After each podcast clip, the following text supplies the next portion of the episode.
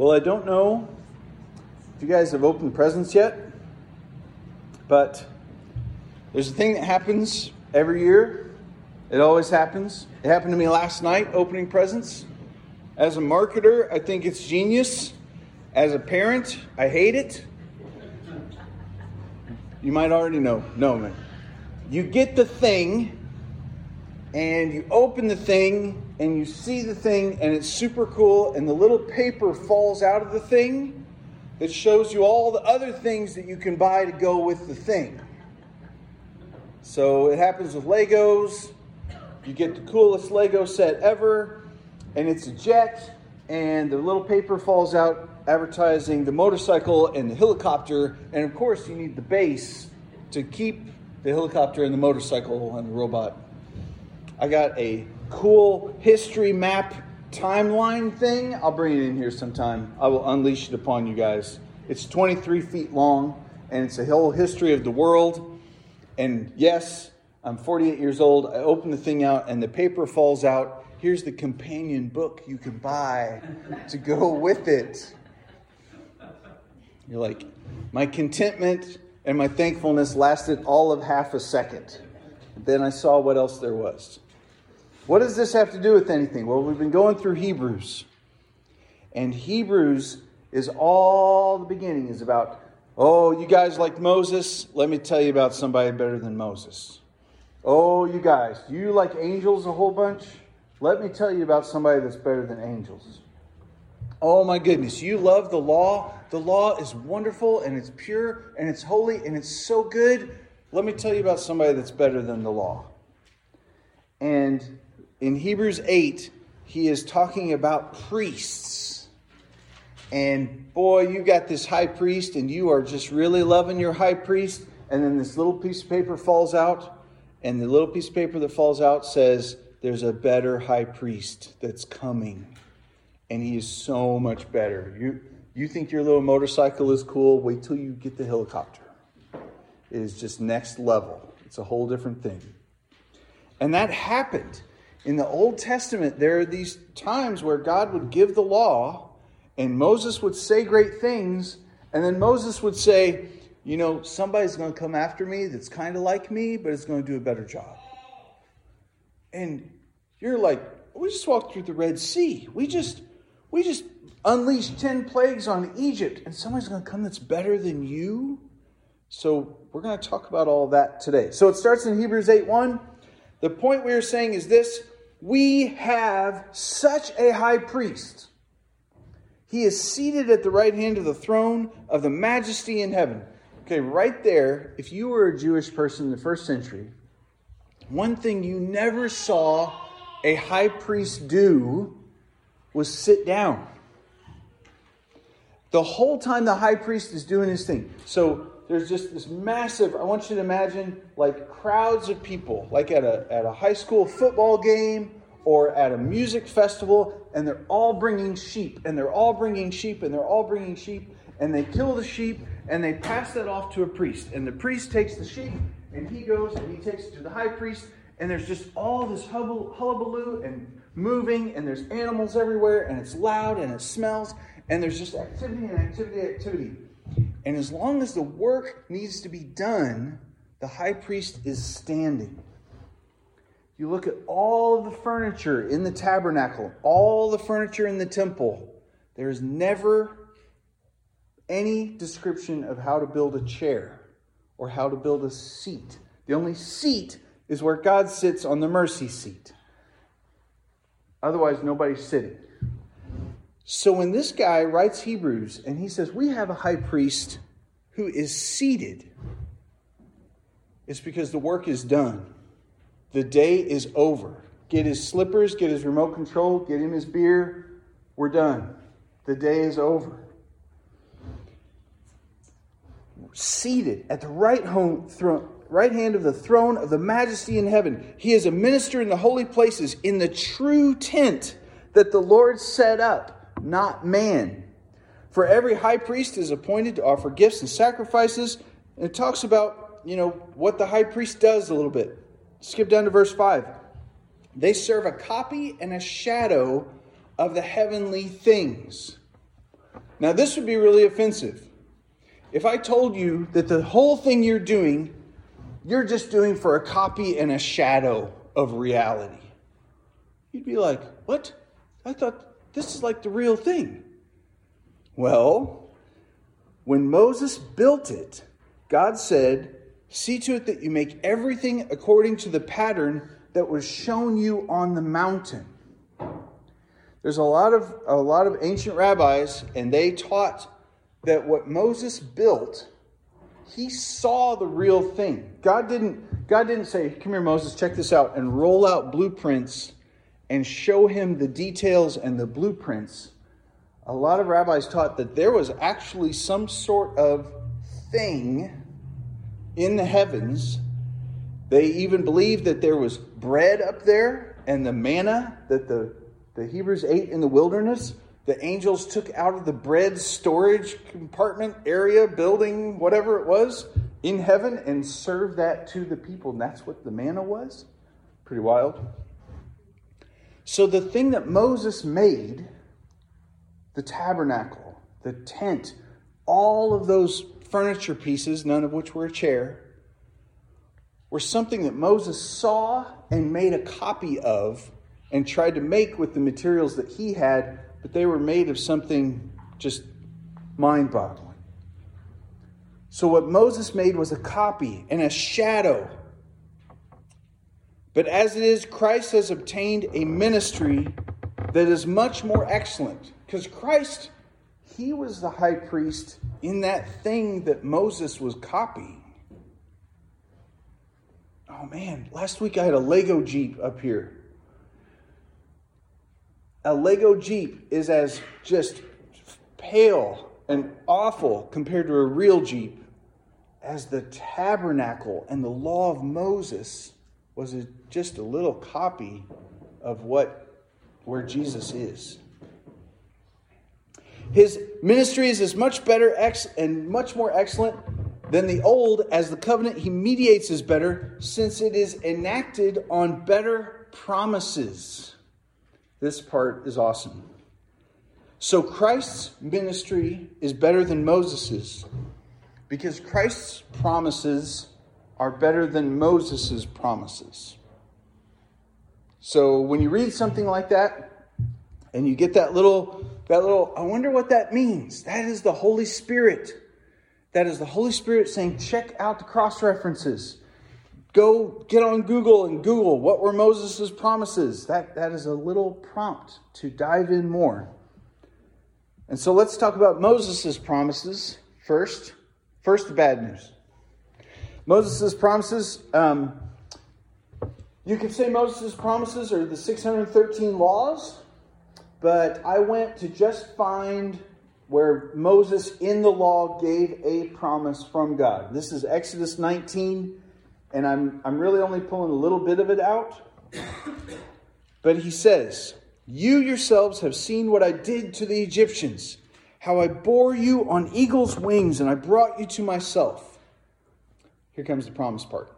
Now, therefore, if you will indeed obey my voice and keep my covenant, you shall be my treasured possession among all people, for all the earth is mine. You will be to me a kingdom of priests and a holy nation. These are the words that you will speak to the people of Israel. So he's saying, Tell Moses, you tell all them they're going to be a kingdom of priests. They're going to be a priestly nation if they obey my laws, if they obey my voice. So Moses came, called the elders of the people, set before them all these words. All the people answered and said, Everything the Lord has spoken, we will do. Good job. We know how that went because we read the book of Numbers, right? Moses reported the words of the people to the Lord. It all started with God saying, If you obey my voice, then I will do all of this. That was the promise that the old covenant was enacted upon. Here is the promise that the new covenant was enacted upon, and this is from John 14. This is Jesus. Truly, truly, I say to you, whoever believes in me will also do the works that I do. And greater works than these he will do, because I'm going to the Father. Whatever you ask in my name, this I will do, that the Father may be glorified in the Son. If you ask me anything in my name, I will do it. And if you love me, you will keep my commandments. And I will ask the Father, and he will give you another helper to be with you forever. The Spirit of truth, whom the world can't receive because it neither sees him nor knows him. You know him, for he dwells with you and he will be in you. This promise is just getting better and better as it goes, isn't it? These things I've spoken to you while I'm with you. The Helper, the Holy Spirit, whom the Father will send in my name, he will teach you all things. He will bring to your remembrance all that I've said. Peace I leave with you, my peace I give you. Not as. Do you notice in here, Jesus is just giving promises, and there is no bit of, oh, yes, we'll do everything. Because Jesus is about ready to do everything. I, I, I went on through there and looking for that. And you get the one bit where Peter says, I'm going to do it. And Jesus is like, Well, you're going to get really messed up and it's going to be horrible, but you'll come back. The ministry that Jesus has is as much better than the previous covenant as his promises are. His promises be, depend on us believing him with full knowledge that we're not going to do a very good job of acting that out. But those sins will be forgiven. So now back to Hebrews. If that first co- covenant had been faultless, there would have been no occasion to look for a second. If that motorcycle was a good enough thing for Lego to sell you, and they didn't ever have to sell you anything else, they wouldn't advertise to you the helicopter. He finds fault. What? God finds fault with the people because they can't keep that first covenant. They just can't do it. And so he says, this is through the prophet Jeremiah. This is when Babylon is hauling people off. Uh, and it's terrible. He says, Behold, the days are coming when I will establish a new covenant with the house of Israel and with the house of Judah. It won't be like the Moses covenant. It won't be like the covenant I made when I took them by the hand to bring them out of the land of Egypt. They did not continue in my covenant, and so I showed no concern for them. This is the covenant. This is Jeremiah in like 500, 600 BC. This is the covenant I will make with the house of Israel after those days. I will put my laws into their minds, I will write them on their hearts. I will be their God, and they will be my people. They will not teach each one his neighbor and each one his brother, saying, Know the Lord, know the Lord, for they shall all know me, from the least of them to the greatest. I will be merciful toward their iniquities, and I will remember their sins no more. That is a promise. All right, so another Bible study tip. Whenever you're reading the New Testament and they quote the Old Testament, go dig it up, right? And get the context of what they're saying. This is Babylon has already come some and hauled off some people like Daniel and Shadrach, Meshach, and Abednego, those guys. More people are getting hauled off. What Jeremiah says is getting written down so when they're in exile and they're suffering, they can read this and they can be reminded of this promise, of this covenant. Well, the next thing Jeremiah says, after he says, I'm going to put my law in your heart, I'm going to write it on you. He says, Thus says the Lord. That God said this, who gives the sun for light by day, and fixed the order of the moon and the stars by the light of night. So he's saying, as long, well, if the fixed order of the sun and moon depart, then the offspring of Israel will cease from being a nation before me forever. He's saying, Look, you guys, you're getting hauled off to Babylon. Every night you look up at the moon, every day the sun beats down on you in your slavery. Remember, as long as that sun is shining, I will keep my covenant with you. So, turn something of the misery of working all night being in exile, suffering, into a reminder that God is with us. And his covenant is he will put his law into my mind, he'll write it on my heart, and he will be my God, and I will be one of his people. Do you remember way, way back when we were reading Exodus? He said, You'll be a priestly nation. You will be a priestly nation. Peter talks about us being a kingdom of priests also. Remember, a priest is somebody that acts between the deity and the people. And now, all of a sudden, all of the people become the priests to interact directly with the deity. Wow. So, this is the covenant that we have. This is the covenant that came when Jesus was born and lived. I will put my laws into their minds, I'll write them on their hearts. I will be their God, they will be my people. They will not teach each one to his neighbor and each one to his brother, saying, Know the Lord, know the Lord, for they shall all know me from the least to the greatest. I was telling the story the other night to my kids about the night I got saved. And it was sometime in January 1993, 30 years ago. And it was like 11 o'clock at night or midnight. And so we did the thing that you do when you get saved in college at midnight. We went to Denny's. And my whole dinner conversation while I'm eating my Grand Slam, that was like $2, you guys.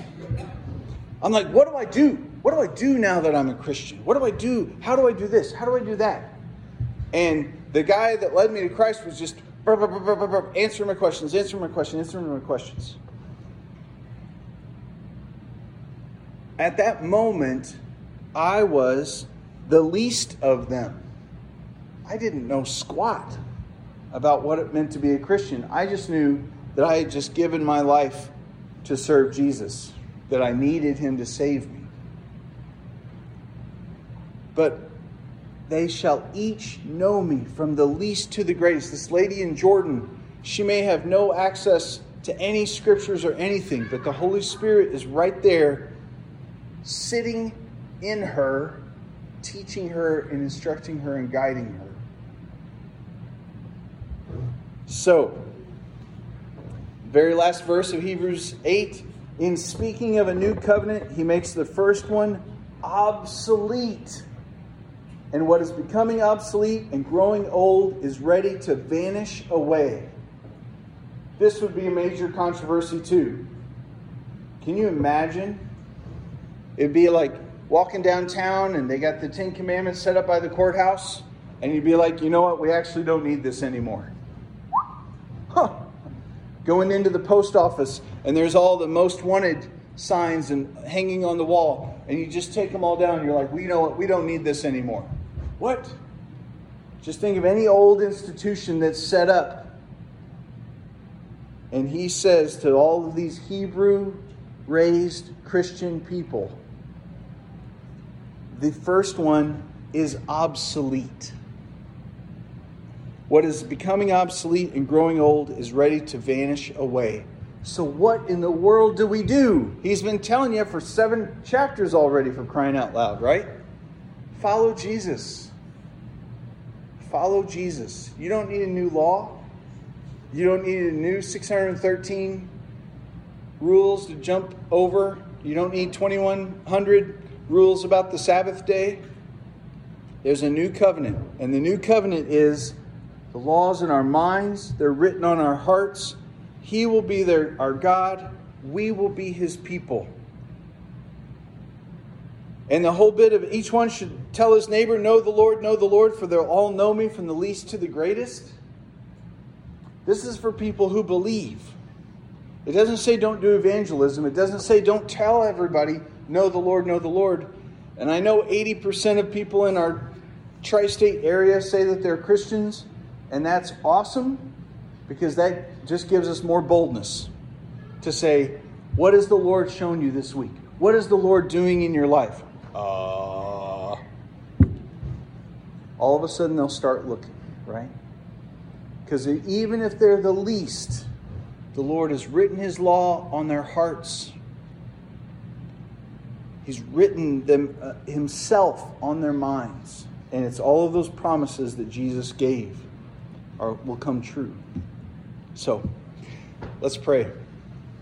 Lord, thank you that you did this, that you came in the flesh to fulfill this promise, that you came in the flesh to relay the promise. Everybody wanted Moses to do all the talking so they couldn't talk to God, and you you came anyway and talked to us directly.